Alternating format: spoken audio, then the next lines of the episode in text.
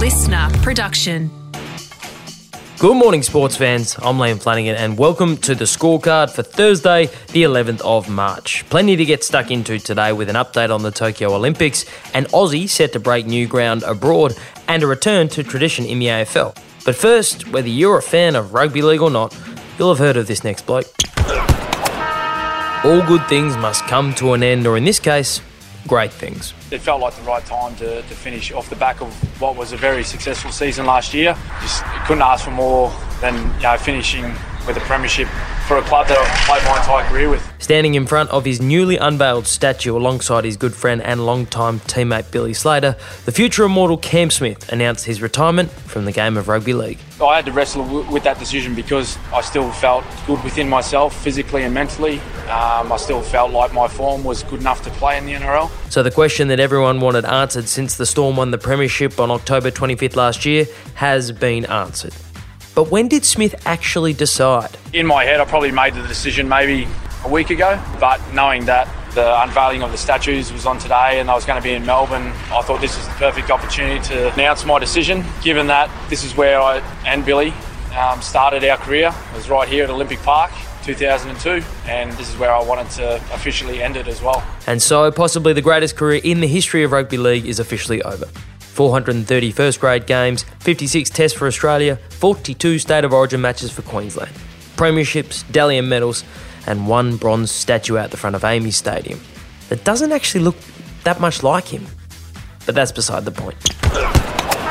And while we won't see Cam Smith in round one, we also won't be seeing Sydney Roosters young star Victor Radley, but for a different reason. Roosters star Victor Radley has been hit with a two match ban for an altercation at a party in Byron Bay late last year. The 22 year old also received a $20,000 fine with half suspended for the next 12 months. Yeah, turns out Victor the Inflictor has been doing some inflicting off the field. Radley breached the game's code of conduct when he tackled an individual in a street. The penalty reflects both Radley's conduct and failure to report the incident. The individual had gate crashed the party Radley was hosting. Of all the parties in all the houses in Byron Bay, that poor bloke had to crash one being hosted by a man that gets paid to tackle people.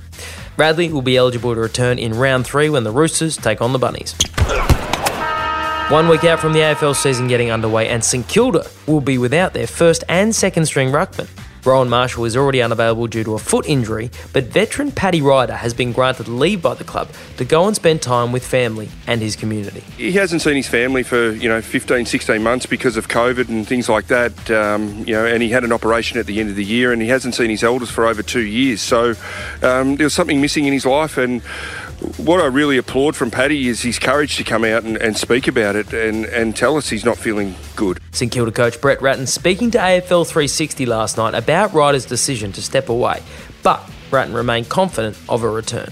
I think he'll be back, um, you know, but that's up to him. And um, I think he'll be back in the next few weeks. So we just want him to go there and, and, do what he has to do and reconnect with everybody and then come back to the, the Saints. And while the Saints fans wait for Paddy's return, the footy purists will get the return they've been after. This year's AFL Grand Final will be back in its traditional time slot and traditional home. The 2021 Premier will be determined in a fully daytime time slot at the MCG on Saturday, September 25. Yes, after COVID forced the AFL Grand Final to go on a brief adventure to the Gabba last year and allowed the AFL to experiment with the twilight edition of the big game, this year the tradition resumes. Okay, everything's been put back to normal.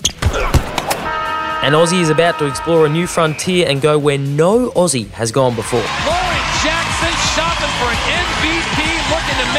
A three-point play. Lauren Jackson, the three-time WNBA MVP, seven-time All-Star winner of two WNBA championships, four-time WNBL MVP, and the dominant force of the Australian Opals for a decade, is a finalist for the Naismith Memorial Basketball Hall of Fame. Three time WNBA Most Valuable Player Lauren Jackson. Sheehan. Former Melbourne Tigers coach Lindsay Gaze, aka Andrew's dad, is the only current Australian in the Hall of Fame. But Jackson could become the first Australian player to crack the Hall.